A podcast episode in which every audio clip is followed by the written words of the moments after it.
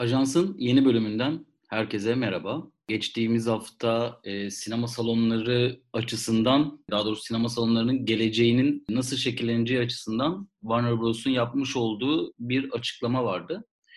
Bu açıklama sebebiyle de biz senle sadece ikimizin olduğu bir yayın değil, Film Lovers ekibinden Güvenç ve Murat Emir'in de aramızda olacağı bir özel yayın yapalım istedik. Bu sebeple bugün ben Utku Ögetürk, Esen Tan, Güven Çatsüren ve Murat Emir Eren'le birlikte sinema dünyasında ciddi derecede yankı bulan bu konuyla ilgili fikirlerimizi paylaşıyor olacağız. Öncelikle sizlere hoş geldiniz diyorum. Bir yandan da aslında çok da uzatmadan sinemayla ilgilenen birçoğu kişinin haberinin olduğu bu konuyu çok kısa bir özetlemek istiyorum. Sonrasında bu konu aslında sinemanın ve sinema salonlarının geleceğini nasıl etkileyecek?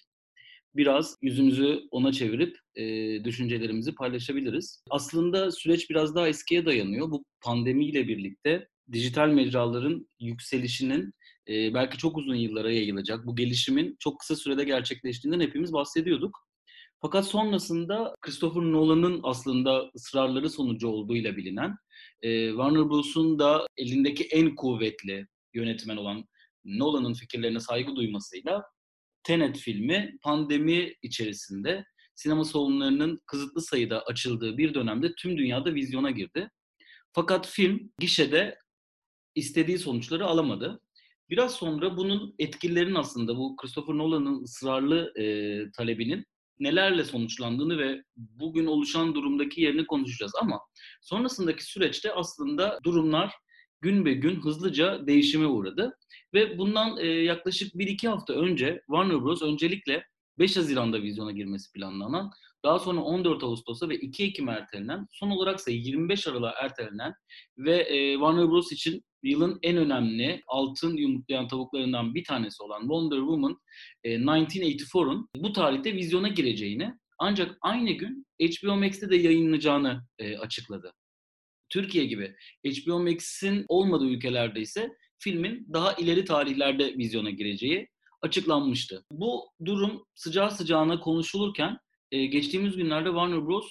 Daha büyük çaplı bir açıklama yaptı ve 2021 yılında vizyona girmesi planlanan neredeyse tüm filmlerinin aynı anda hem sinema salonlarında hem de HBO Max'te yayınlanacağı duyuruldu. Çok kısaca bir hangi filmler var diye göz attığımızda yılın en merakla beklenen iki filmi Dune ve Matrix 4'un yanı sıra Space Jam'in yeni filmi, Suicide Squad, Mortal Kombat, Godzilla vs.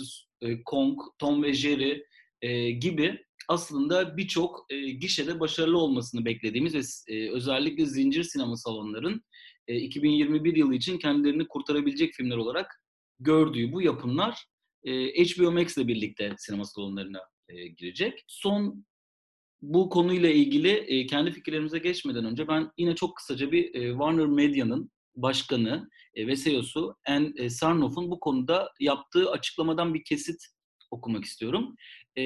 Anne Sarnoff aslında konuyla ilgili şöyle bir şey söylüyor. Kimse bizim kadar aslında beyaz perdenin yeniden şahlanmasını isteyemez diyor ve 2021 boyunca muhtemelen sinema salonlarının kapasitesi yine düşük kapasiteye çalışacağını ve seyircilerin sinema salonlarına gitmekten çekince için bir şekilde biz de zarar etmemek için böyle bir karar aldık. Bu 2021 yılı için alınmış bir karar. Muhtemelen 2022'de böyle olmayacaktır. Böyle olmamasını umuyoruz diyor. Tabii ki dünya böyle bir değişimin içerisine girdikten sonra Sarnoff'un bu açıklamaları 2022 yılında neler olacağına dair böyle umuyoruz gibi sözleri aslında çok da gerçeği yansıtmıyor ve açıkçası çok da realistik durmuyor diye düşünüyorum. Şimdi aslında bunu birçok farklı maddeden bugün konuşabiliriz. Bunlardan bir tanesi, ilk başta da değindiğim gibi, pandemiyle birlikte dijital mecraların birkaç yıla yayılması beklenen yükselişi çok daha hızlanmış oldu. Ancak bu yükseliş pandemi sürecinin uzamasıyla birlikte aslında daha farklı bir noktaya gelerek bu mecraların artık sinema salonlarının rakibi değil, yerini aldığıyla sonuçlandı diyebiliyoruz sanırım. Ben sanırım buna çok fazla katılamayacağım sevgili Utku. Çünkü evet, yani çok şeyden bahsediyoruz tabii ki, sinema salonunun anlamı bizim için böyle kitleler halinde bir arada buluştuğumuz ve birlikte film izlediğimiz bir mekan aslında. Ve farklı bir şey var yani. Sadece film izlemek için gidilen bir yer değil. Orası aynı zamanda sosyalleşilen bir yer. Arkadaşımızla, eşimizle, dostumuzla buluştuğumuz bir yer. O yüzden de farklı bir anlamı var bizim için. Salonların, festivallerin ya da herhangi bir işte aktivitenin, sinema üzerine kurgulanan herhangi bir aktivitenin. Şimdi bunun yerini çoğunlukla tekli bir şekilde izlediğimiz ya da işte ev içerisinde izlediğimiz ve ev içinde sosyalleşebildiğimiz ancak ve bu hani çok şey bir şey değildir. Nasıl denir? Daha içsel bir mekan ya ev dediğimiz yer. Intimate diyeyim İngilizce karşılığı. Ama işte sinema salonu aslında öyle bir yer değil. Yani ilk kez buluştuğumuz birisiyle de gidebileceğimiz bir yer filan filan. Yani aslında çok fazla birbirinin yerini alabilecek mekanlar değil. Ev içerisinde dijital platform üzerinden izlediğimiz bir yapımla aynı yapımı, aynı filmi bir sinema salonunda izlediğimizde aynı şey olmayacaktır. O yüzden aslında birbirlerinin yerlerini alabilecek şeyler değiller. Fakat şeyi anlayabiliyorum. Yani popüler olarak sinema izleme yönelimi tabii ki çok daha fazlasıyla dijital platformlara kayacak diye konuşuyoruz. Fakat aslında bu çok uzun yıllardır böyle zaten. Yani DVD'lerin hatta işte VCD'lerin çıkmaya başladığı süreçle birlikte zaten sinema salonu eski popülaritesini kaybetti. O 1000 kişilik salonların ya da böyle işte açık havada Türkiye'de de fazlasıyla deneyimlenen, tüm Yeşilçam'ı neredeyse içine alan bir tarih var. Bu deneyimle ilgili.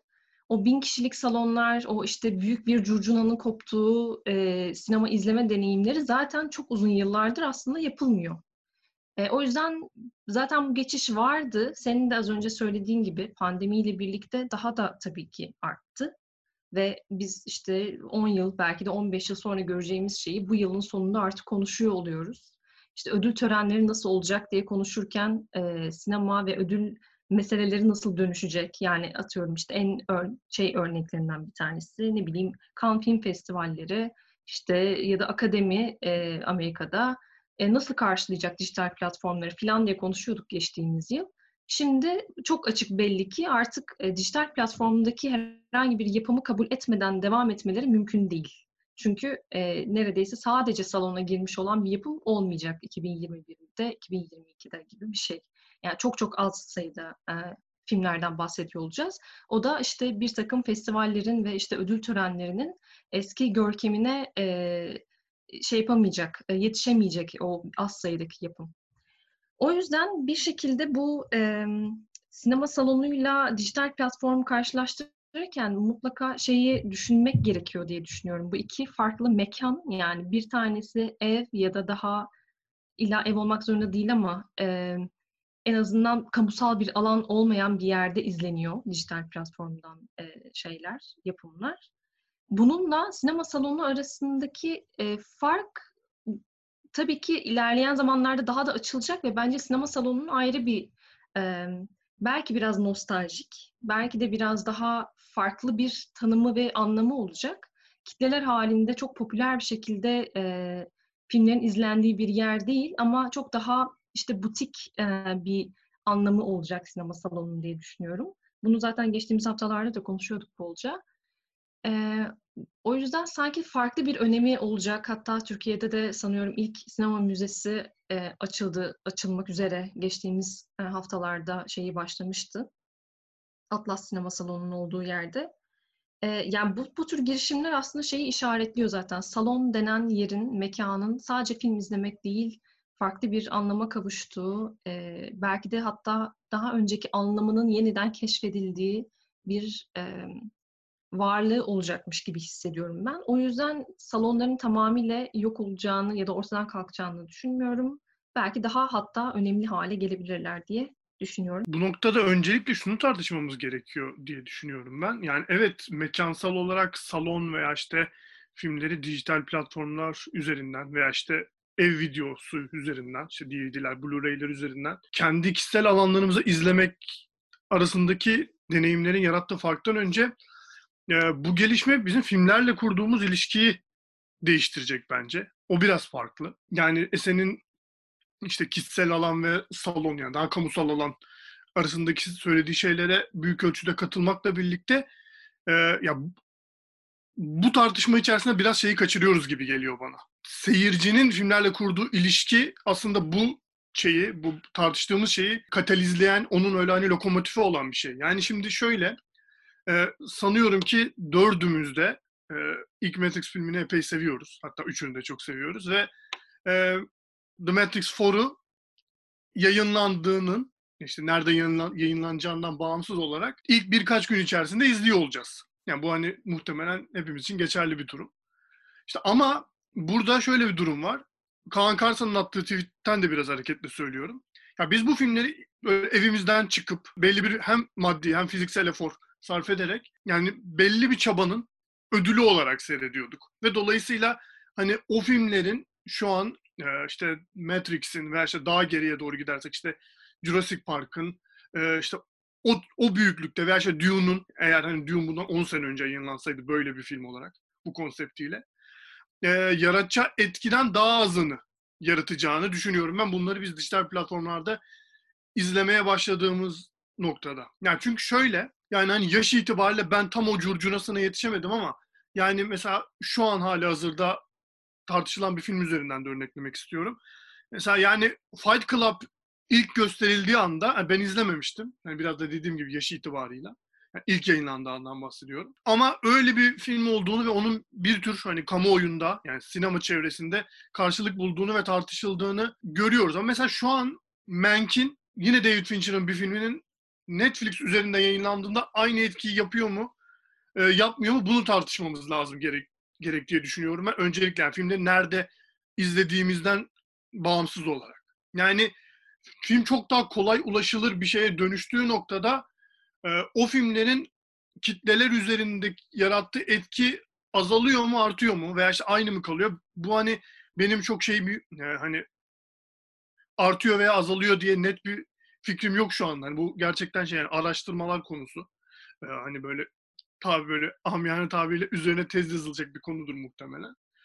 Ama ya bence burada işte yani mekan üzerinden tartışmaya başladığımız noktada bu meseleyi, bu şeyi gözden kaçırıyoruz diye düşünüyorum. Yani tabii ki bu filmden filme de değişen bir şey. Yani bu kadar yani Dune gibi hani muhtemelen, yani filmi görmedik tabii ki ama filmi perdede izlediğimiz deneyimle evde daha küçük ekranda, daha hani mütevazi ses düzenlerinde izlediğimizde aynı etkiyi yaratmayacak filmlerin bu dönüşümden nasıl etkileneceğini bence biraz da tartışmak lazım. Yani çünkü sinema dediğimiz şey aslında, evet hani nerede izlediğimiz tabii ki çok önemli. Hani filmleri hatırlarken biraz da hangi zamanda, nerede, kimlerle, nasıl izlediğimizi, işte hangi festivalde izlediğimizi veya evde yalnız mı izlediğimizi falan hatırlayarak düşünüyoruz ama elimizde hani çekirdekte asıl olan mesele filmin kendisi. Dolayısıyla hani filmleri bu tartışmanın odağından çıkarıp hani filmlerin deneyimlendiği mekan üzerinden tartışırsak birazcık sinemanın kendisiyle çelişiyoruz gibi bir durum olduğunu düşünüyorum ben. Hani birazcık oraya doğru tartışacağız, hani genel konuştuğumuz akış özelinde oraya doğru gelişecek sohbet ama bu anlamda ben yani Nolan'ın şeyini anlayabiliyorum. Hani bu konudaki ısrarını, hani zamanlamasından bağımsız olarak söylüyorum. Yani filmini salon için çekmiş bir yönetmen, hani bunu zaten Nolan'ın bu konudaki neredeyse hani saplantısını biliyoruz. Böyle bir şey talep etmesi bana çok makul geliyor. Yani veya işte herhangi biri içinde. Yani Scorsese Irishman'i ben Netflix'te yayınlansın diye yaptım diyorsa da bu çok saygı duyulası bir şey. Charlie Kaufman I'm Thinking of Ending Things'i Netflix'te yayınlansın diye yaptım diyorsa da çok saygı duyulası bir şey. İşte David Lynch ben Dune'u salonda izlenecek diye tasarladım. O şekilde çekiyordum. O şekilde çektim diyorsa da aynı düzeyde saygı duyulması gereken bir şey diye düşünüyorum. Yani dolayısıyla öncelikle burada hani filmler ve filmlerin seyirci üzerindeki etkisinin tartışılması gerekiyor bu bağlamda diye düşünüyorum. Yani en lafa giriş noktama bağlayarak sözü bırakacak olursam, yani sinema artık o kadar daha kolay ulaşılan bir şey olması itibarıyla, sinema ve filmlerin kendisi o etkiyi hiçbir zaman yaratamayacak diye düşünüyorum ben. Yani öyle bir, yani kişisel olarak söylüyorum. Yani bu hani bilimsel bir yerden değil, biraz güdülerimle, duygularımla söylediğim bir şey. Yani çünkü ya Matrix'in nasıl bir fenomen olduğunu biliyoruz. Hani sinema salonu hatta şey diye tartışılmıştı. hatırlarsanız. Türkiye'de 17 Ağustos depreminden sonra vizyona girmişti ve insanların kapalı alan fobisini yıkmasına vesile olduğu falan yazılmıştı gazetelerde Matrix gibi büyük bir filmin. Hani bunu sadece mekansal anlamda değil, kitleler üzerindeki etkisi üzerinden söylüyorum. Dolayısıyla hani biz o filmleri yani bir play tuşuna basarak izleyebildiğimiz noktada onlara atfettiğimiz önem de değişecek. Hani bu gereğinden fazla önem atfediyoruz da olabilir. Hani bu da başka bir tartışma. Ama yani sinemanın mekansal olarak nerede izlendiğinden de bağımsız olarak sinemayla yani kurulan ilişki, filmlerle kurulan ilişki ve dolayısıyla izleme pratiklerinin kişileri dönüştürme şekilleri de halihazırda değişiyor diye düşünüyorum. Hani bu yani en başa da bağlayacak olursak bu hani daha uzun vadede beklediğimiz bir gelişmeydi. Ama artık hani biraz hep konuştuğumuz ama tam olarak ne zaman gerçekleşeceğini tahayyül edemediğimiz ancak belki böyle akıl yürütebildiğimiz gelişme şu an hani 2021 yılı itibarıyla kapımıza gelmiş durumda. Ya bundan sonra ben hani büyük film diye bir şey zaten yavaş yavaş ortadan kalkıyordu. Hatta yani sadece büyük film konsepti neredeyse işte Marvel filmlerine falan kalmıştı. Yani meydan onlara kalmıştı diyeyim. O anlamda büyük film denilen şeylerin yavaş yavaş ortadan tamamıyla kalkabileceğini düşünüyorum ben. Hani şey de söyleyerek tabii hani yani yapılan ilk açıklama bunun sadece 2021 yılı özelinde alınan bir karar olduğunu hani işler biraz daha normale girdiğinde bunun hani eski bildiğimiz şekilde devam edeceğine dair hani bir projeksiyon var ama hani insanların da hani çok daha kolay ulaşabileceği pozisyona geldiğinde o filmlere bunu tercih etmeye devam etmeleri de çok olası görünüyor. Dolayısıyla hani şu an sinema tarihinde de hani büyük bir kırılma yaşıyor olabiliriz diye düşünüyorum ben kendi adıma. Anne Sarnoff'un söylediği bu 2021'i böyle geçireceğiz ama daha sonrasında belki böyle devam etmez. Biz de normale dönmesini umuyoruz. Yani sinema salonlarının özel gösterimlerine, yani özelden kastım sadece ilk olarak sinema salonunda filmlerin çıktığı, yayınlandığı hale geri dönmeyi biz de umuyoruz diyor. Fakat bir yandan da yani o kadar belirsiz bir durum var ki bir sürü şey söyleniyor. Yani irili ufaklı etkileriyle bütün bu sürecin 8-10 yıla yayılabileceği de söyleniyor. Yani yaşadığımız bu sürecin. Elbette yani bu haliyle değilse de işte küçük küçük etkilerinin devam edebileceği de söyleniyor. Haliyle bu çok belirsiz bir durum. Ve en baştaki sorunun cevabı bence evet. Yani dijital mecralar artık sinemanın yerini aldı mı? Aldı. Her şeyden önce ekonomik olarak çok daha belirli bir şey sunuyor sana. Yani bunu filmleri üretenler ve dağıtanlar için söylüyorum. Yani filmi üreten için ne var? Yani bilet satacak, film şu kadar salonda gösterime girecek, şu kadar ülkede yayınlanacak ve bir bilet geliri, bir hasılat oluşacak ve işte bunun devamı gelecek. Ama ortada hala bir belirsizlik var. Yani çok izlenmesi aşikar görünen, mesela Tenet gibi, yani Tenet'e duyulan güveni düşünelim. Çok izleneceği ve çok hasılat elde edileceği düşünülen ekonomik olarak bir filmin bile çok büyük bir belirsizlikle aslında ortaya çıktığı bir ortam oluşunca tabii ki neredeyse bütün yılın gelirini garanti altına almış olan insanlardan garanti ve nakit ödeme toplayabilen bir takım platformların verdiği güvence filmlerin sahiplerine ve sinema salonu ve sinema üreten insanlara çok farklı bir noktada şu anda. Yani bunun bir benzerini aslında müzik endüstrisi yaşadı ve hala yani film endüstrisi oraya bakıp ders almıyor. Yani müzik endüstrisindeki insanların hiçbiri şunu düşünmüyordu. Yani bir Michael Jackson albümü çıkacak ve satmayacak bir kopya bile.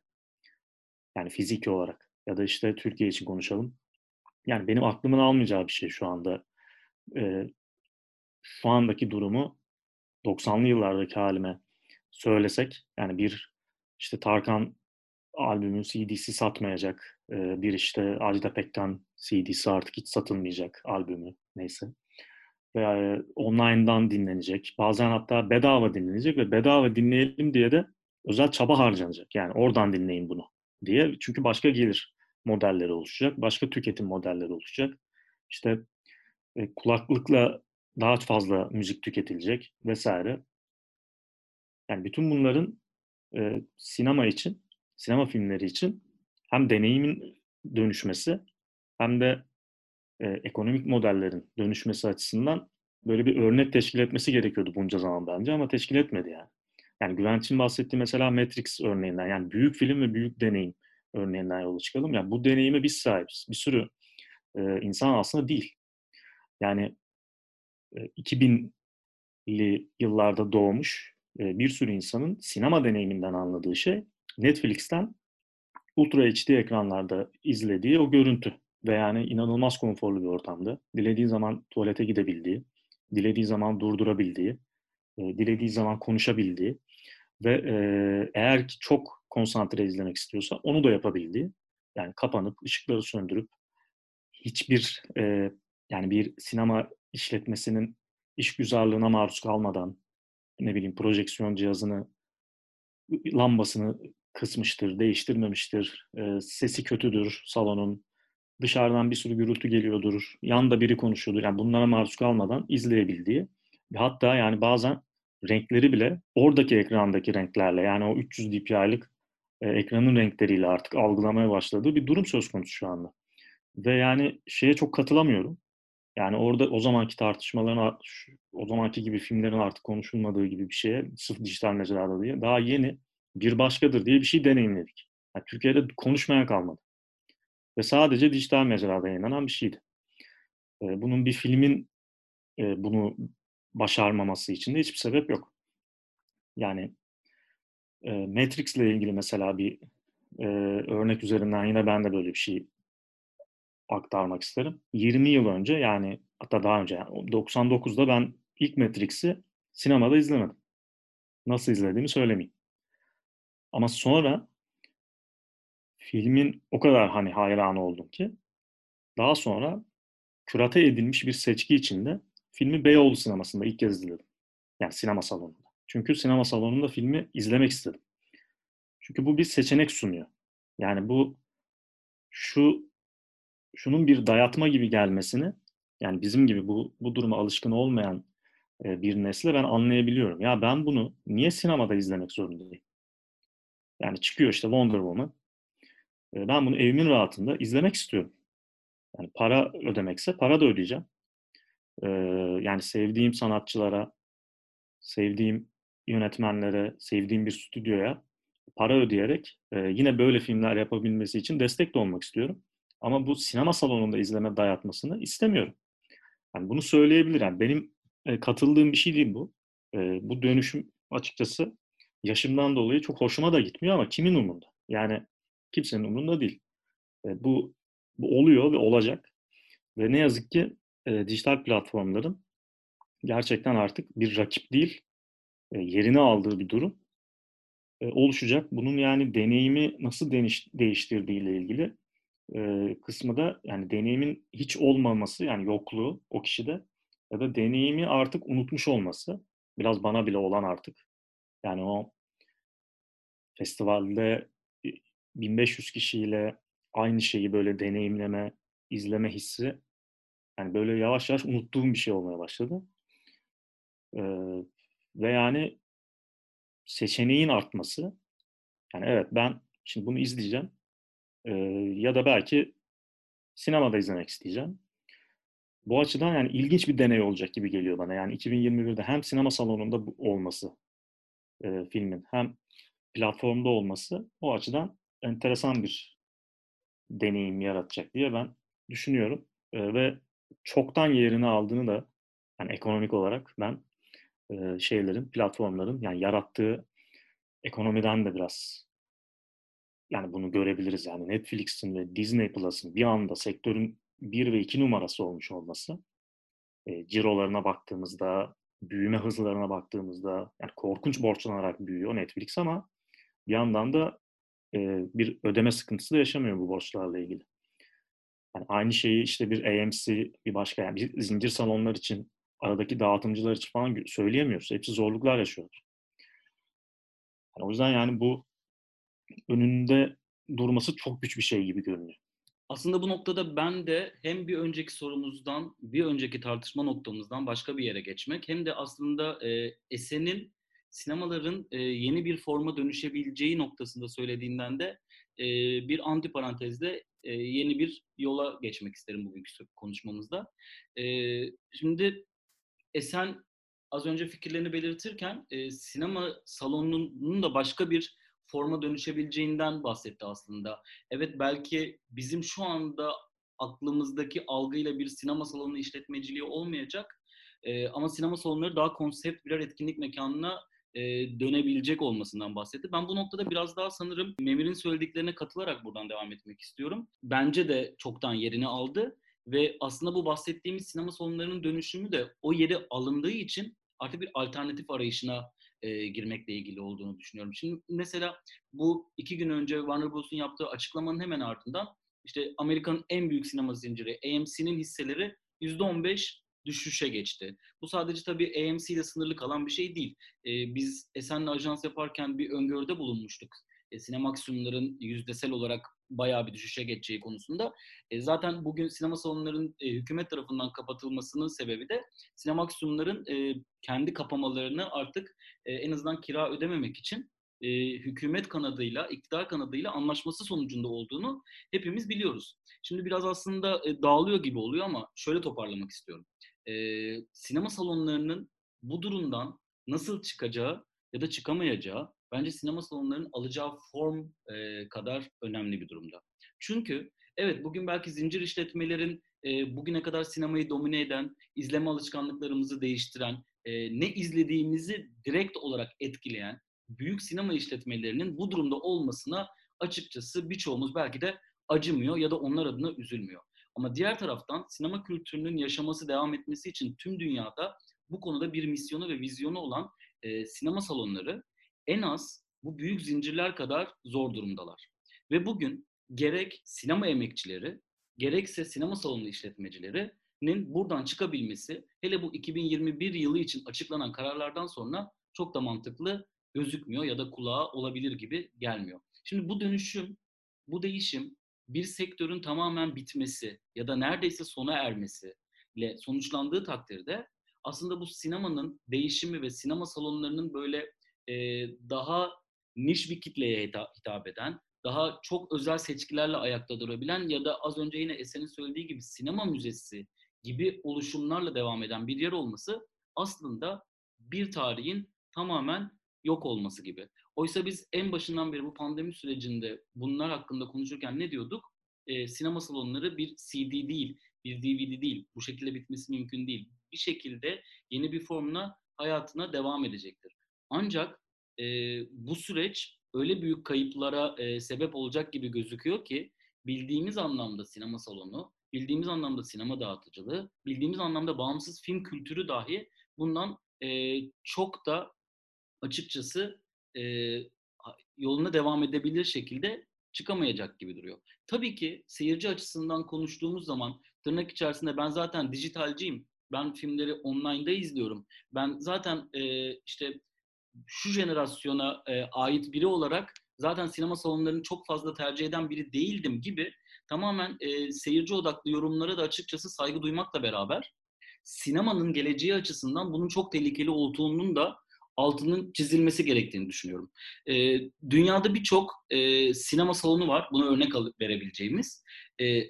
Bu pandemi dönemi öncesinde bunlardan bazıları Paris ve New York'taki sinema salonları Netflix tarafından satın alındı. Netflix bu sinema salonlarını neden satın aldı? Biz sinema salonlarına değer veriyoruz, onları kurtarıyoruz dendi. Ama altında ne vardı? Kendi filmlerini vizyona sokabilmek, ödül sezonunda bir şekilde var olabilmek, biz sinema salonlarında da yatırım yapabiliyoruz demekti. Şimdi öyle bir dünyaya geliyoruz ki dijital mecralar artık bu konuda kendilerini iyi göstermek için dahi sinema salonlarına yatırım yapmayıp tam aksine dijital mecralara yatırım yapmaya devam edecek. Oysa daha açıkçası dün mesela ben kendim bir örnek vermek istiyorum. Ben bu durumun sadece sinema salonlarının işte batacak olması, bunun ekonomik boyutu, bunun işte sinema emekçileri açısından bir sürü insanın işsiz kalacağı bir durumdan değil, tamamen kişisel bir seyirci olarak değerlendirecek olduğumda dün Amazon Prime'da vizyona giren Sound of Metal, vizyona giren diyorum bu arada artık, yani o kadar aslında dilimize de oturmuş bir kavram oldu bu dijitaldeki gösterimler. Sound of Metal filmini izlerken filmin bazı yerleri beni çok üzdü. Çok daraldım. Yani bu böyle bir üzmek, melankolik anlamda ağlamak değil. Yani oradan çıkamayacağımı, içime gerçekten bir şey oturmuş gibi hissettiğim anlarda filmi durdurduğumu fark ettim. Ya da içeride işte bir ses geldiğinde içeri gidip baktığımı, işte Alfred'e mama verdiğimi ya da işte Can'ın yanına gittiğimi fark ettim. Oysa ben bu filmi sinema salonunda izliyor olsaydım o 120 dakikalık deneyim boyunca hiçbir şeye ara veremeyip filmden aldığım ve filmin bana verdiğinin çok daha fazla olacağını düşündüm film bittikten sonra ve ben bunu evde izlerken açıkçası fark etmedim dahi. Yani o durdurmanın, o gidip gelmenin, artık o kadar bu film izlemenin içerisinde ona ait bir mefhum gibi olmuş ki bu durum. Ben bunu bittikten ve biraz bu konular üzerine düşünürken fark ettim. Bu tabii ki şey değil, yani bir başkası çıkıp iyi de sen de filmi durdurmasaymışsın, ben durdurmadan izliyorum diyebilir. Bu çok da normal. Hiç kimsenin işte ben böyle yapıyorum, herkes de böyle yapıyordur gibi bir yerden değil. Ama bunun değişiminin, sinema sanatının, yani sinema salonu işletmeciliğinin ne olursa olsun, isterse büyük zincirler, isterlerse küçük tekil bağımsız sinema salonları, isterlerse sinema müzeleri. Ne olursa olsun bu kültürün her geçen gün azalması sinema sanatını bambaşka bir yere eviriyor. Bundan birkaç yıl sonra ki bunlara hep uzak gelecek olarak bakıyorduk, artık daha yakın gibi bakabiliriz. Daha önceden bahsettiğimiz televizyon dizileri sinema filmlerini geçiyor, dijital mecralar sinema salonlarını geçiyor dediğimiz yerde bana PlayStation oyunlarının sinema sanatından daha sanatsal olacağı yılların çok da uzak gelmediğini düşündürtmeye başladı açıkçası. O zaman buradan ben tekrar sözü alıyorum ve birazcık aslında üçünüze de değindiğiniz noktalardan dolayı hem teşekkür edip hem de bir yandan da onların üzerine bir şeyler söylemeye çalışacağım. Şöyle ki bir yandan evet böyle işte bizim bildiğimiz türden bir sinemanın artık rafa kaldırıldığı ve artık bir daha da onu deneyimleyemeyeceğimize dair bir şeyler konuşuyoruz ama bir yandan da sinema dediğimiz şey hani evet belki de aslında kısa süreli bir medium bir yandan 100 yılı birazcık aştı ama bizim bildiğimiz sinemaya hakim olmamız da biraz bizim kendi hayatlarımızdaki süreçle ilgili. Yani ben ne kadar yıldır, işte 20 yıldır filan herhalde film izliyorum sinemada. Bu 20 yıl içerisindeki deneyimlerim üzerinden sizinle paylaşıyorum değil mi? İşte sinema benim için böyle bir şeydir. Ben böyle bir deneyim yaşıyorum sinema salonuna gittiğimde filan diyorum ama işte bundan ne bileyim 30 yıl önce de vardı sinema, 40 yıl önce de vardı, 50 yıl önce de vardı, 100 yıl önce de vardı ve her birinin aslında döneminde yaşayan insanlar çok farklı şeyler deneyimliyorlardı bir yandan da. Biraz hani o tarihsel kısmına da bir bakmak belki ufuk açıcı olabilir bu anlamda. Çünkü ne bileyim sinemaya ilk ses geldiği zaman da insanlar sinemanın biteceğini düşündüler. Hep bunu konuşuyoruz. Ben de böyle yazıyorum da bunun üzerine.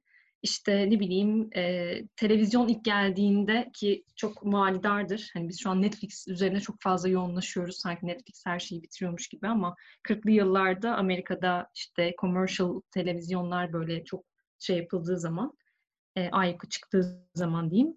Sinemanın biteceğini artık rafa kaldırılacağını düşünenler olmuştu filan. Çünkü işte herkesin evinde bir tane ekran var. Sinemaya ne gerek var ki yani çok daha eğlenceli ve 7/24 izleyebilirsin gibi bir şey. Hani belki şey o kadar fazla değil yayın süresi ama herkesin kontrolünde olan bir ekran çok daha cazibeli gibi düşünmüştü insanlar. Sonrasında sinema bizim şu anda böyle hayattan daha da büyük perdesinin olduğunu söylediğimiz sinema bir anda aslında o zamanlarda ekranını diyeyim ya da işte perdesini büyüttü. Bizim şu anda bildiğimiz sinemaya o şekilde evrildi gibi biraz. O açıdan çok da şey diye de düşünemiyorum. Ya belki evet yani böyle çeşitli yerlerde krizler yaşıyor sinema ama her zaman bu yaşadığı krizlerle biraz daha kendisini büyütebiliyor. Yani fazlasıyla esnek bir yapısı olduğu için bir yandan sanat formu ya da medium diyelim. Bu esnek yapısı sayesinde aslında yani kapitalizm içerisinde biz böyle bir takım şeylerle ekonomik veriler üzerinden üzülerek bazı şeyleri tartışıyoruz ama sinema zaten kapitalizmin minik bir çocuğu gibi bir şey. Yani onunla beraber doğan bir şey zaten. Ve en nihayetinde o krizlere de çok alışık bu yüzden de. Yani her bir yeni dönüşüm şeyi çıktığı zaman kendisine yeni bir şey bulabiliyor. İşte televizyondan sonra kendi diyor ki işte televizyon senin evinde küçük bir ekran, ben sana çok daha büyüğünü sunabiliyorum. Sinema salonunda izlemen için çok daha farklı bir deneyim sunuyorum deyip insanları salona çekebiliyor. Şimdi bence de bu noktada film üretenlerin ve dağıtanların belki şuna dikkat etmesi gerekiyor diye düşünüyorum. Bir yandan da çözüm odaklı düşünelim. Madem sinema salonlarını da birazcık seviyoruz ve kurtarmak istiyoruz.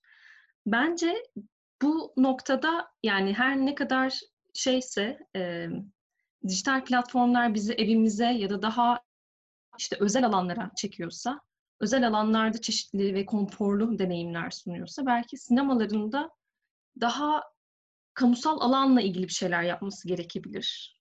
Belki film üretenler işte az önce hem Utku'nun hem Emir'in söylediği gibi bu işte durdurup tekrar başa sarabilme ya da işte çocuğuma mama verip birazcık oyalanma sekanslarını, şeylerini, hayat içerisindeki böyle filmi bölerek izleme deneyimlerinin rafa kaldırılması gereken bir deneyim sunmak için sinema salonlarını kullanabilir.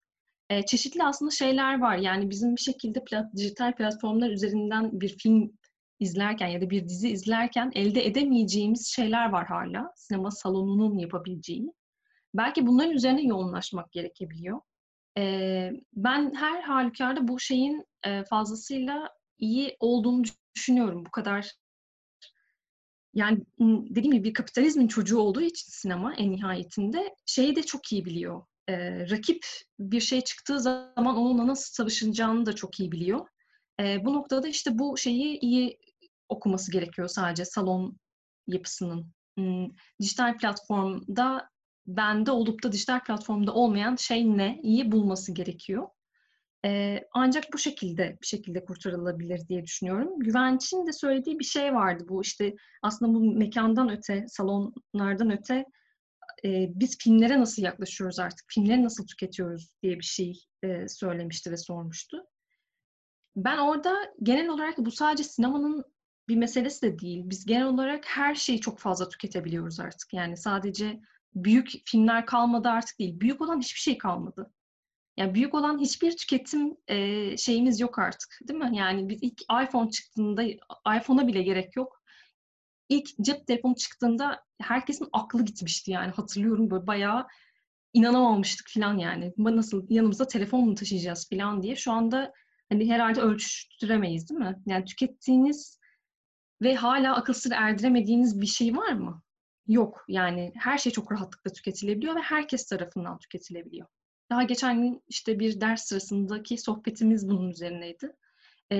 Hocamız şeymiş, işte Amerika'da bir konferans sırasında gittiği bir şeyde, lokantada birkaç gün önce Elon Musk'ın da orada bulunduğunu, Elon Musk'la aynı şeyde restoranda yemek yediğini ve aslında restoranın da o kadar büyük bir yerinin, olayının olmadığından bahsediyordu. Şu anda Elon Musk dünyanın en zengin 2-3 insanından bir tanesi ve siz onunla aynı şeyi tüketebiliyorsunuz. Yani artık bir şey bile kalmadı. İşte dünyanın en zengin insanıyla orta halli diyelim bir insanın arasındaki tüketim şeyinin bile bir farkı yok. Yani herkes her şeyi tüketebilir. Çünkü inanılmaz bir alan var bu açıdan. Filmler de aynı o şekilde aslında. Yani böyle bir ortamda artık aradan sıyrılan ve farklı bir şeyi olan, nasıl denir, farklı bir meta değerine kavuşacak bir şeyimiz artık kalmadı. Öyle bir gösteri şeyi kalmadı çünkü. Ama bir yandan da bu Memir'in söylediği, verdiği örnek çok önemli. Bir başkadır gibi bir şeydi. Biz inanılmaz bir şeyle de konuşabiliyoruz hala. Sosyal medya üzerinden olsun. Fark etmiyor.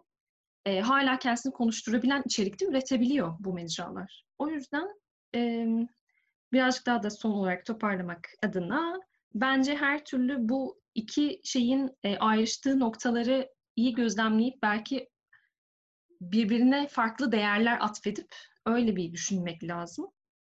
Çok da böyle enseyi karartıp artık salonlar kalmayacak ve işte o eski deneyimlerimizi yaşayamayacağız diye düşünmeyelim. Çünkü dediğim gibi bu bizim işte Utku olarak, Güvenç olarak, işte Emir ve Esen olarak kendi öznel bir takım deneyimlerimiz var.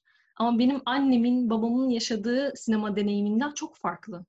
Benim şu anda yaşadığım sinema deneyimi. Dijital platformların dışında bir şey söylüyorum. Salon deneyiminden bahsediyorum. Ve bu zaten böyle olacaktı. Yani sinemanın tüm varlığı zaten bunun üzerine kurulu. Sürekli bir dönüşüm üzerine kurulu. O yüzden ben hala ümitsiz ve şey değilim salonlar açısından. Tekrar tekrar hep aynı şeyleri söylüyorum gibi ama bence bu önemli bir şey. Bunu yapan insanlar da işte dediğim gibi hep böyle yönetmenlerin en büyük hayali büyük bir perdede filmlerini görmek. Ama artık perdenin büyüklüğünün bir şeyi yok. Bir özelliği yok. Perdeden de öte. O sinema salonu çok daha fazlasına sahip. Sadece büyük perdesi yok oranın. Orası insanların, kitlelerin gelebildiği bir yer. İnsanların birbirine dokunarak bir araya gelebildiği bir yer. Ya da o filmi durduramadan izlediği bir yer. O filmi geriye saramadığı bir yer. Karanlık, devasa bir oda orası. Ya bu tür özelliklerini de hesaba katarak aslında sinema salonunda film göstermek isteyen yönetmenlerin belki filmlerini bu şekilde kurgulaması gerektiği yeni bir döneme de giriyor olabiliriz. Ki bu bence her türlü bir gelişimdir. Ve hala modernist bir şeydir. Yani o açıdan bakan ve işte üzülenler varsa artık böyle çok her şey çözüldü, hiçbir şeyin bir anlamı kalmadı gibi bir yere doğru da gidenler olursa öyle düşünmesin. Hala bir takım şeylere tutunabiliyoruz. Bu noktada evvela şunu söylemek isterim. Yani ilk biraz önce söz aldığımda sanırım biraz düşüncemi yanlış ifade ettim. Yani büyük film kalmamasını olumsuz bir yerden söylemek istememiştim aslında.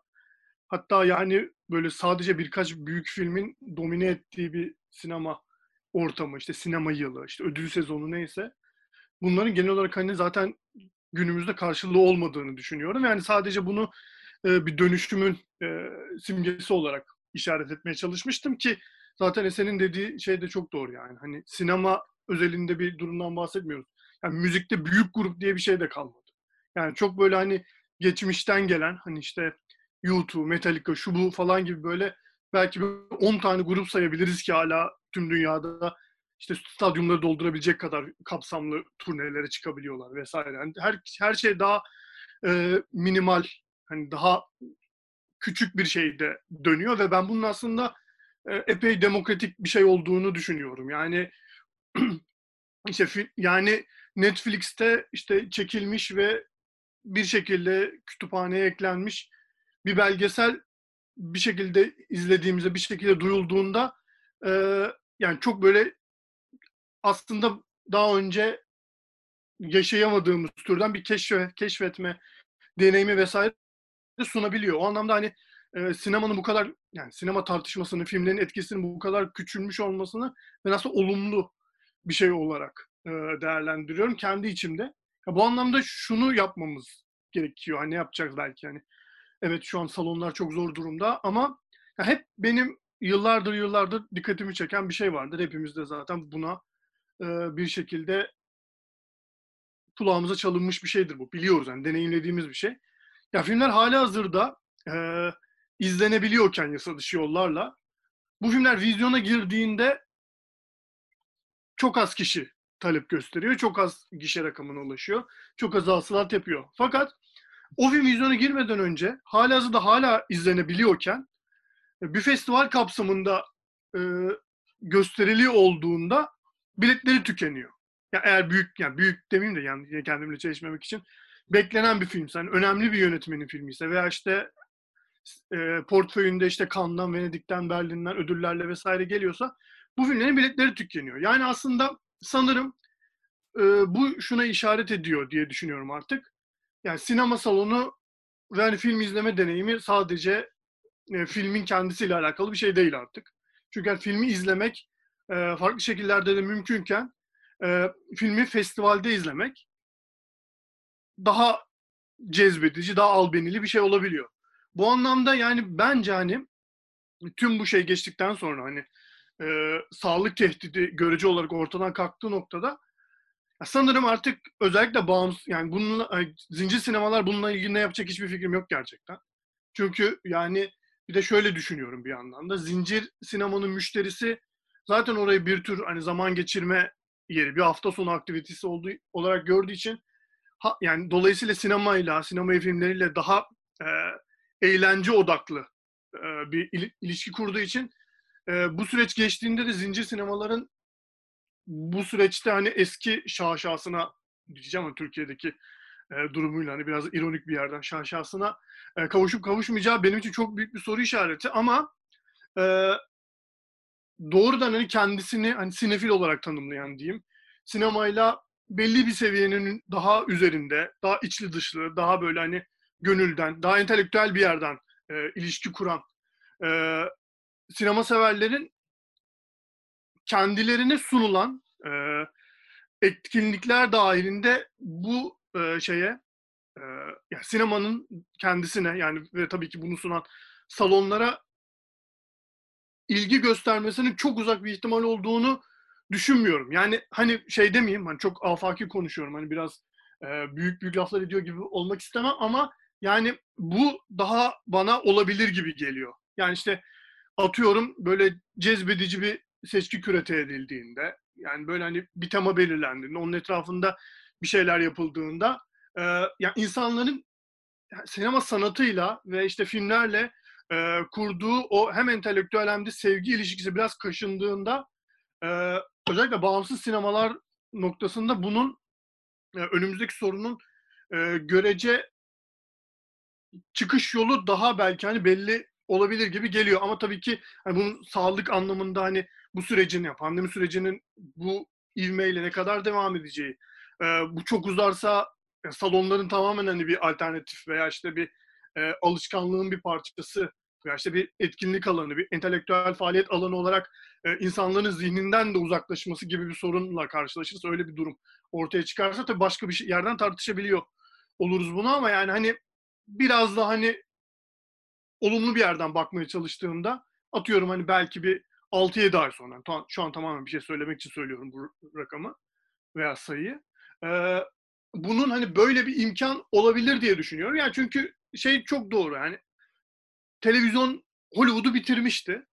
Yani Hollywood dediğimiz o, yani sinemayı bir endüstriye dönüştüren, devasa bir sektöre, bir sanayiye dönüştüren o Hollywood'un altın dönemi 50'lerin sonunda bitmişti. Yani ve hani herkes ne yapacağını düşünüyordu neredeyse Amerika'da. Sonra hani bir şekilde hem sinemacıların etkisiyle ve yeniden şeyin, yapılan filmler bağlamında salonların, yani o sinema deneyiminden bahsediyorum, daha cazip kılınmasıyla hala cazibesinin devam etmesinin fark edilmesi sonucunda yani sinema ölmedi. Ama şekil değiştirdi. Yani ben de bu noktada hani yani bugünden yarına evet çok hani olumlu bir yerden bakmak mümkün görünmüyor. Ona tabii ki katılıyorum. Ama yani bence yani mevcut durumda evet dijital yerini aldı bile. Hani o da tartışmanın dışında kalmış bir şey. Hatta böyle şey yani alternatif oluşturuyor mu tartışması çok eski bir kafa geliyor bana artık. Ama yani bunun farklı bir şey olduğu zaman içerisinde ortaya çıkacak, hani fark edilecek bu. Çünkü farklı bir şey, hepimizin hemfikir olduğu üzere. Dolayısıyla hani ya sinema kültürünü, Utku'nun dediği yerden alacak, sinema kültürünü yaşatmak isteyen insanların da olduğu ve bunların sayısının az olmadığını da hani biraz düşündüğümüzde hani belki de biraz romantik bir yerden bakıyorum. O ayrı bir soru işareti. Kendime bir şerh düşeyim. Ama bu az sayıda insanlar değiliz diyeyim, hani bizi de içimize katarak. Yani bunun dolayısıyla kültürün ölümü kadar büyük ve katastrofik bir şey yaratacağını düşünmüyorum. Yani bir şekilde 1900'lerin başından itibaren yani 120-130 yıllık bir sanatla salonda film izleme pratiği hiçbir zaman bitmedi. Televizyonla da bitmedi. İşte VHS ile bitmedi, video döneminde bitmedi, yani sallandı ama bitmedi. Bu da şu anda benzer bir süreçten geçtiğimizi düşündürtüyor bana. Ya evet, dijital ve salon böyle farklı yerler olarak kavranacak.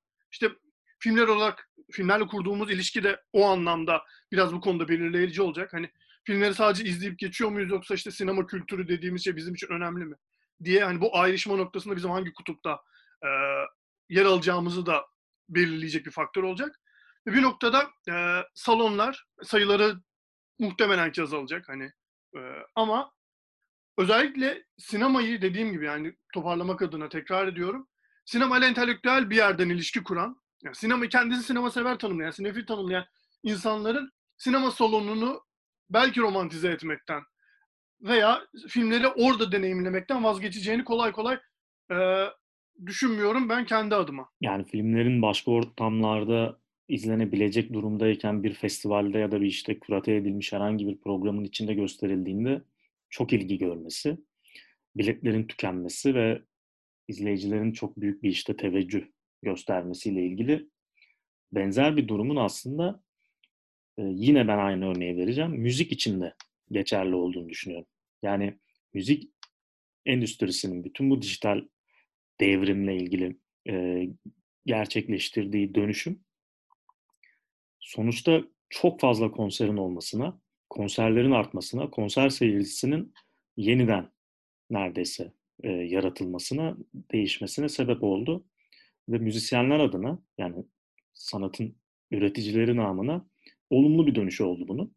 Fakat orada da şöyle bir durum oldu. Yani bu izleyici o içeriğe, o müziğe, yine konumuza dönersek bu filme nereden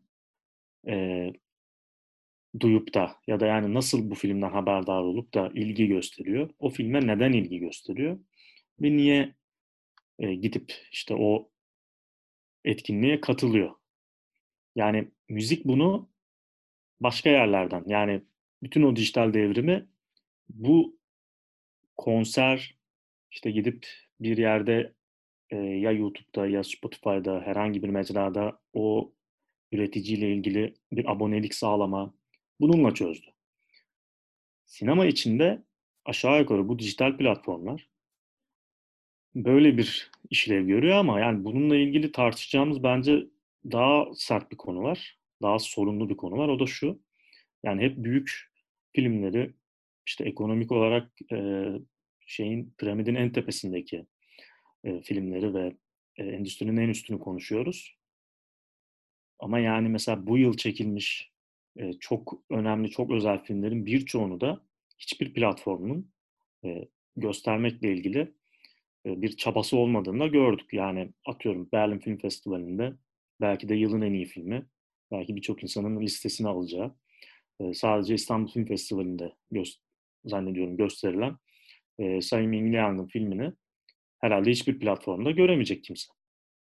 Yani bir yandan bu platformlar bir lüks oluşturuyor ama bir yandan da bambaşka bir engel de oluşturmaya başlayacaklar gibi düşünüyorum. Çünkü yani ortada işte doğru düzgün bir sinema salonu gösterimi, bir işte bağımsız salon gösterimi olmayınca ya da olamayınca bu platformların ilgilenmediği türden bir sinemayı bu sefer izleyemiyor olacağız. Yani böyle bir yalnızlaşma durumu da olacak. Yine yani bağımsız sinemacılar namına belki. Ve yani o işte şeyi o zaman özleyeceğiz. Yani bu yani kitle örgütlenmesi ama bir müzik grubu için olsun, ama çok büyük bir film için, çok büyük bir yönetmenin filmi için olsun. Zaten çok zor şu anda. Yani zaten Covid yokken bile zorlaşan bir şeydi. Stadyumları dolduran, işte 4-5 seans dolu çeken bir film ya da bir konser. Bu platformların neyi işaret ettiği, neyin izlenmesine ön ayak olduğu acayip önemli olmaya başladı bir anda. Ve yani bunun sonucunu, işte endüstriyi nereye sürükleyeceğini de galiba yani belli bir sürede göremeyeceğiz. Bazı izleyici festivalleri işte kısıtlı sayıda izleyiciyle bir takım filmleri göstermeye devam edecekler. Atıyorum yani Cannes öyle değil ama Berlin en azından hala her yıl fiziki olarak gerçekleştiği dönemde en azından 300-350 bin bilet satan bir festival. Ama yani bu bir filmin izlenilebilirliği açısından hiç yeterli bir rakamda değil. Zaten bir filmin bir kere, iki kere gösterildiği durumlardan bahsediyoruz. Yani bu insanların neye, niye ilgi gösterdiğiyle ilgili endüstrinin de öyle bir oturup işte kafa yorması gerekiyor. Yani işte bu elbette ki o filmin bir filmin işte herhangi bir mecrada izlenebilecek, bedavaya izlenebilecek durumdayken çok büyük zahmetlere girip sinemada izlenmesiyle ilgili şöyle bir durum var. Yani acaba bu filmi benim gibi merak eden insanlar kimler? Ben bu insanları görmek istiyorum. O insanlarla bu filmi izlemek istiyorum. Bir diğer motivasyon da acaba bu filmi kimler merak ediyor? Ya da bu insanların merak ettiği film ne? Nasıl bir film? Nasıl bir yönetmen? Niye bu kadar merak ediliyor? Niye bu kadar konuşuluyor? Gibi motivasyonlarla aslında gidip işte festivallerde bu filmlerin bu kadar fazla insan tarafından izlendiğini sosyal bir şeyle açıklayabiliyoruz yani. Ya bu yüzden yani buna bakarak aslında sinema salonlarının, en azından butik salonların ne yapacağı, sadece sinema salonu olarak kalıp kalmayacağı, belki başka bununla bağlantılı, buna benzer başka programların da, yani kültür programlarının da yapılabileceği durumlar olacak muhtemelen. Bunları yaşayacağız. Ve yani deneyimin tamamen dönüşüp dönüşmeyeceğini, tamamen yok olup yok olmayacağını tahmin etmek bir deli işi yani. Buna girişmemeli bence kimse. Ya bilemeyiz çünkü yani hakikaten tamamen yok olup yok olmayacağını, ki ben de yok olmayacağını süreceğini düşünüyorum, ama yani ne yapılacağı ve nasıl olacağını okumak için bir takım böyle veriler var, ama onlar da çok flu yani diye düşünüyorum. Aslında Netflix sinema salonu alıyor dediğim noktayı Memir'in söylediği yerle de buradan yola çıkarak bağlamak isterim. Az önce Güvenç'in de söylediği gibi hani Utku gibi sinema kültürünün yok olmayacağını düşünmeme sözüyle ilgili. Ben de bunun çok iddialı bir cümle olduğunu biliyorum, ama belki de Memir'den aldığım pasla bunu birazcık açmak isterim. Netflix'in sinema salonu almasının bir sebebi vardı. Ben burada da varım demek veya elini güçlendirmek. Yani tamamen ticari kaygıları ilk sırada tutan bir işletmenin böyle yatırımlar yapmasının gerek kalmadığı dönemde, zaten zor durumda olan bağımsız sinema, buradaki sinema dediğim sinema salonu değil, bağımsız sinemanın tamamı, ona olan ihtiyacın tamamen azaldığı dönemde çok daha bu filmleri üretmenin zorlanacağını öngörmek bence zor değil. İşte az önce Memir'in verdiği örnekten yola çıkacak olursak, bunun bir diğer ayağı da Nomadland gibi filmlerin yapılamayacağı ya da bu filmlerin üretiminin, hadi yapılamayacak demek çok iddialı bir cümle diyelim. Elbet film üretmek için alternatif yöntemler ortaya çıkacaktır, ama bağımsız sinema yapan yapımcıların zaten bu kadar zorlandığı bir dünya şartlarında, hele Türkiye'yi göze aldığımızda zaten çok da mümkün gözükmeyen bir dönemde bu filmlerin üretiminin tamamen azalacağını düşünüyorum. Yani bu yapımcıların ya da kendi üretimlerinin azalacağının yanı sıra bir grup bağımsız sinemacı bu dönüşüm sonrasında bu oluşumlara boyun eğmek zorunda, kalmak zorunda kalacak. Çünkü kalamadığı noktada işsiz kalacak gibi bir duruma gelecek. Bu anlamda da az önce söylediğim belki de hani çok büyük bir söz gibi gözüküyor, farkındayım. PlayStation oyunlarının kalitesinin, sinema filmlerinin kalitesini geçeceği söylemi aslında biraz buradan çıkıyor. Ne kadar iddialı bir cümle olursa olsun, bütün bu aslında dijital mecraların, ben burada aslında şeyden bahsetmiyorum. Tabii ki işte HBO Max'e baktığımızda ya da Netflix'e baktığımızda, Disney Plus'a baktığımızda çok kaliteli diziler, çok kaliteli yapımlar görüyoruz. Ama bunlar bir yandan hem bütçesi olarak çok büyük, hem de hala birçoğu aslında bağımsız sinema kültürüyle yapılan şeyler. Bunların biteceği, işte hani çok kötü bir yola gireceğini söylemek zaten çok mümkün değil. Ki zaten bir şeyin iyi olup kötü olduğuna, kime göre iyi, kime göre kötü olduğunu söylemek de benim haddime değil. Ama biraz sinema sanatına farklı bir açıdan bakan sinema severler olarak, onu daha önemli bir noktaya konumlayarak, bugüne kadar sinema sanatının yolculuğuna daha entelektüel bir noktadan bakmaya çalışan insanların bu tedirginliği yaşamasının da ben açıkçası çok düşündürücü olmadığını düşünüyorum. Yani evet, belki büyük laflar ediyoruz. Ben de keza biraz anladığım kadarıyla Memir de biraz aynı sanki parantezin içerisindeyiz gibi geliyor. Fakat bundan sadece 15-20 yıl önce CD gidecek desek inanılır gibi değildi. Ya da işte müzik dinlemek bedava olacak desek inanılır gibi değildi. Ki zaten şu anda Netflix ya da Amazon Prime gibi, Blue TV gibi örnekler yasal yollardan sinemayı izleyebileceğimiz en ucuz yol. Yani ben daha ucuz bir yol hayatımızda olmadı. Yüzlerce içeriğe ayda 20 liraya, 25 liraya, 30 liraya, hatta yurt dışındakiler daha kendi ülkelerinin para birimlerine göre çok daha düşük tutarları izliyorlar.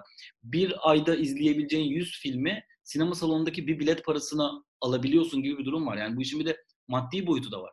Tabii ki bu sinema severler için olumlu bir durum. Yani burada olumlu ile olumsuz tartışırken aslında biz dijital platformlar kötü, sinema salonları çok iyi gibi bir yerden değil. Sadece sinema sanatının ve sinema kültürünün içerisine gireceği yozlaşmanın bugünden görmek ve bu büyük lafları etmenin çok da açıkça saçma olmadığının altını çizmek istiyorum.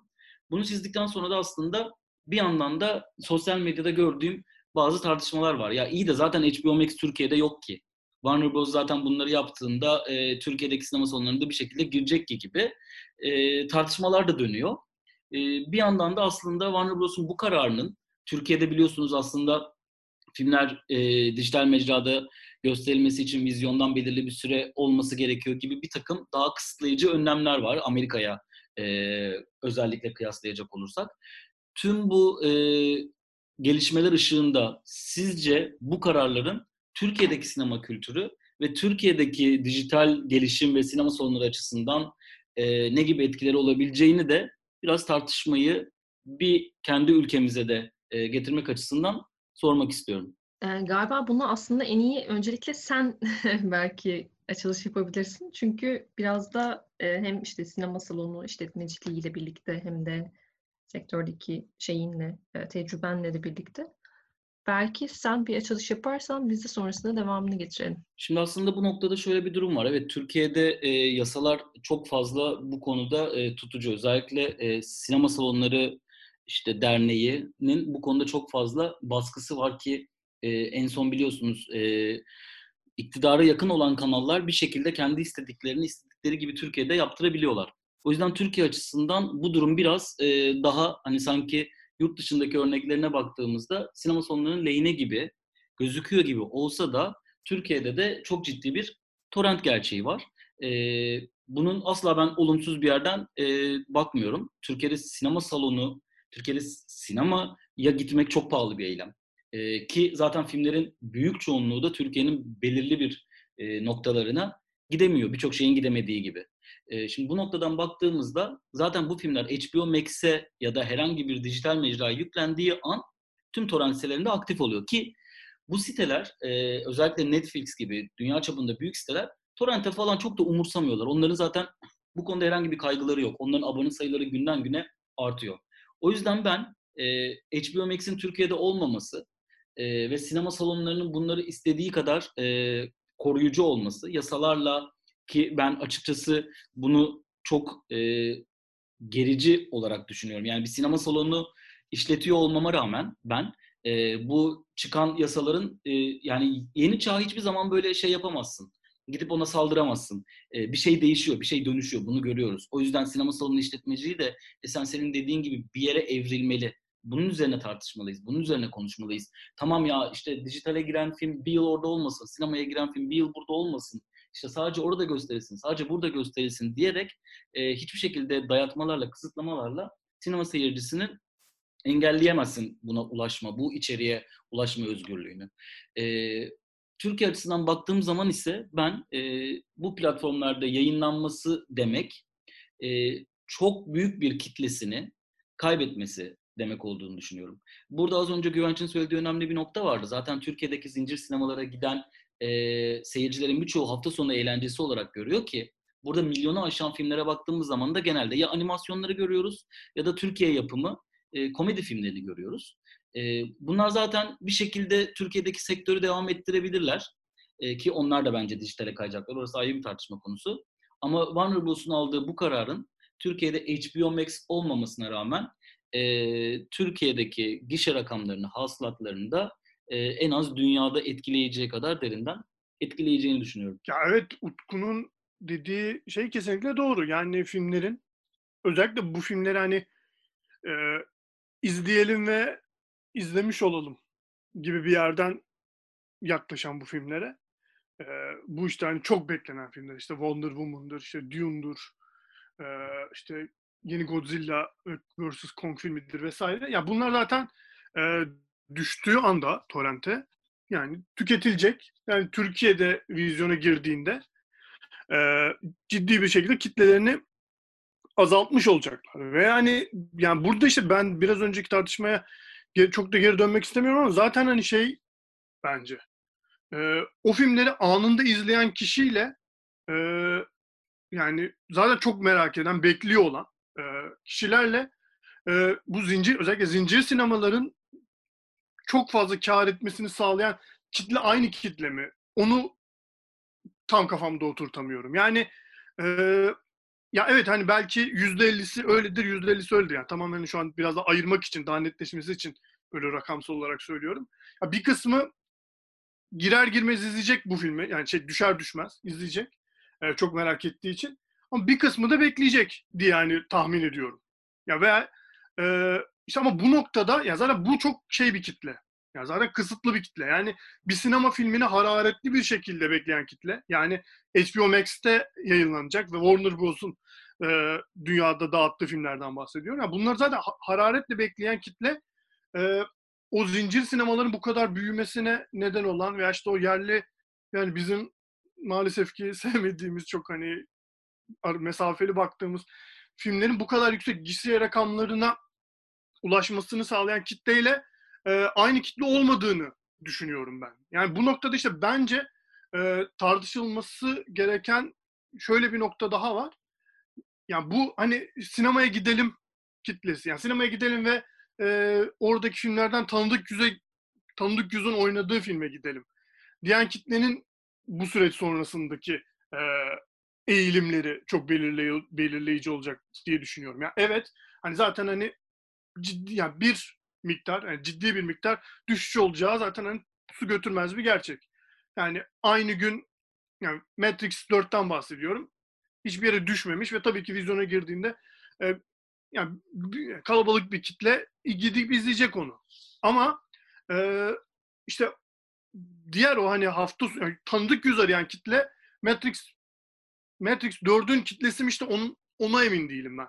O kitlenin nasıl bir seyir göstereceği daha özellikle zincir sinemaların akıbeti anlamında belirleyici olacak. Ama yani Utku'nun tabii ki şey dediğine ben de katılıyorum. Yani artık şeylerde, özellikle uluslararası büyük filmlerde, gişe filmlerinde hani şey olarak rakamsal anlamda ciddi bir düşüş görmemiz kaçınılmaz görünüyor. Çünkü yani kitlelerinin büyük bir kısmını, yani eğer bu yasalarda işte bir değişiklik yapılmazsa veya işte HBO Max Türkiye'ye girmezse veya oradaki filmlerin haklarını burada halihazırda yayın yapan bir platform almazsa vesaire, kitlelerini çoktan kaybetmiş olacaklar.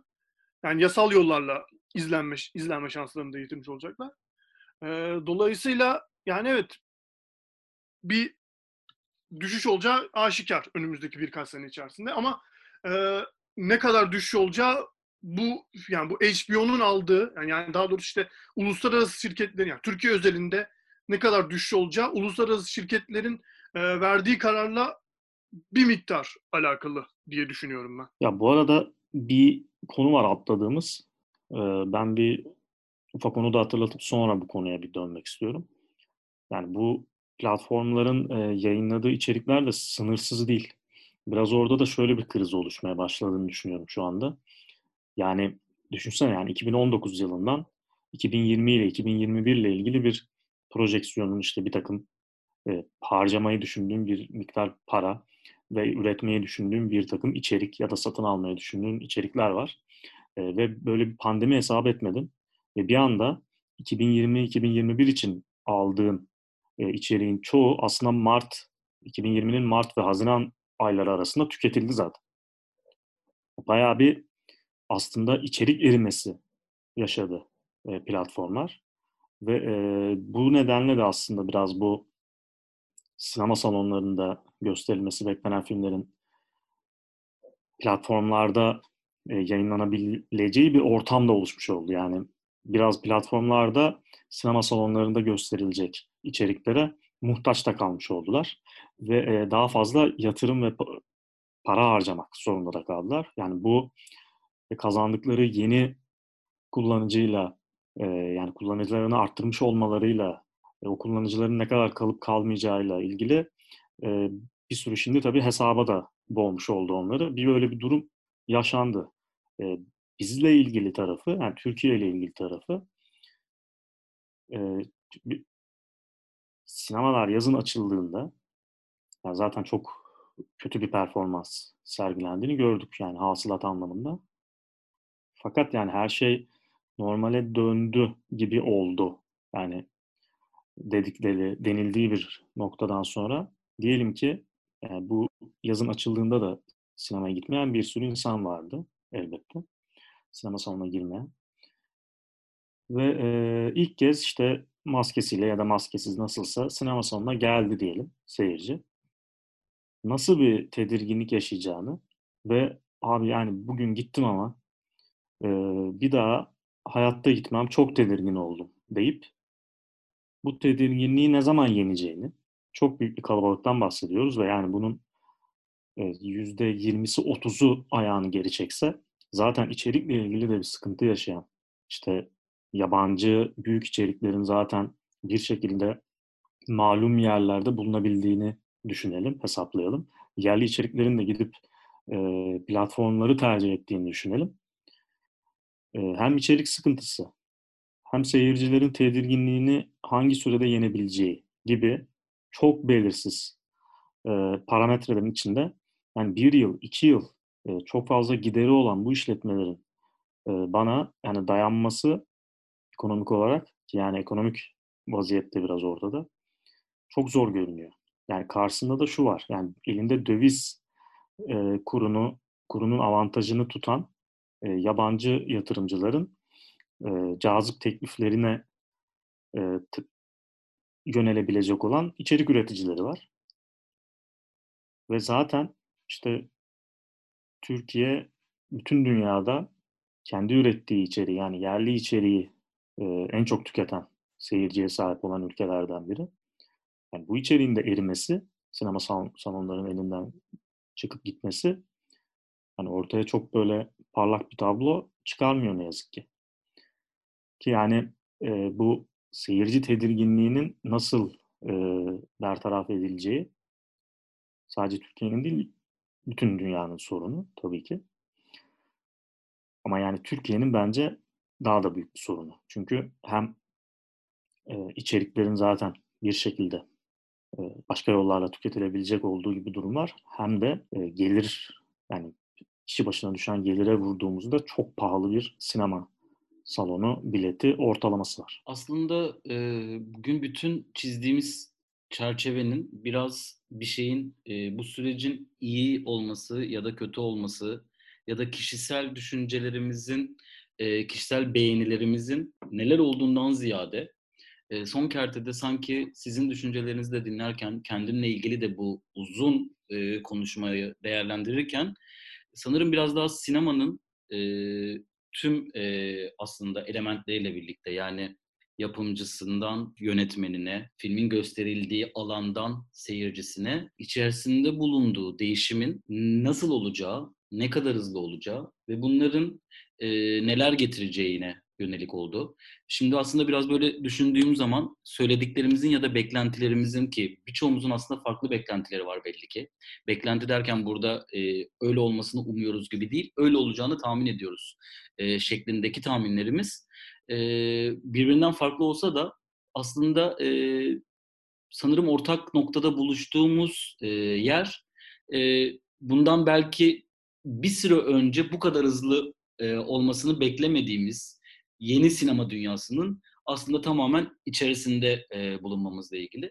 Bu bizim özellikle benzer yaş aralığındaki jenerasyonun sanırım en çok içerisinde bulunmaktan şaşırdığı ya da işte hayatını düzenlerken en çok yorulduğu konulardan bir tanesi, çok ciddi bir değişim çağının içerisinde bulduk kendimizi. Yani bizden önceki jenerasyonun teknolojiye olan mesafesi, uzaklığı, bizden bir sonraki jenerasyonun teknolojiye olan yakınlığı ve direkt onun içerisinde doğmuş olmasıyla bizim her iki alanda da olmamız sanırım bugün sinema dünyasındaki değişimler konusunda da kendimizi benzer bir denklemin içerisinde buluyoruz. Belki de bundan bir şu anda doğan, yani bundan 10-15-20 sene sonra gençlik yıllarına gelecek bir jenerasyon belki de geriye dönüp baktığında kendisini bu tartışmanın hiç de içerisinde bulmayan ve direkt dijital mecraların, yani sinemanın aslında tamamen Esen'in de söylediği gibi sinema salonlarının belki butik olduğu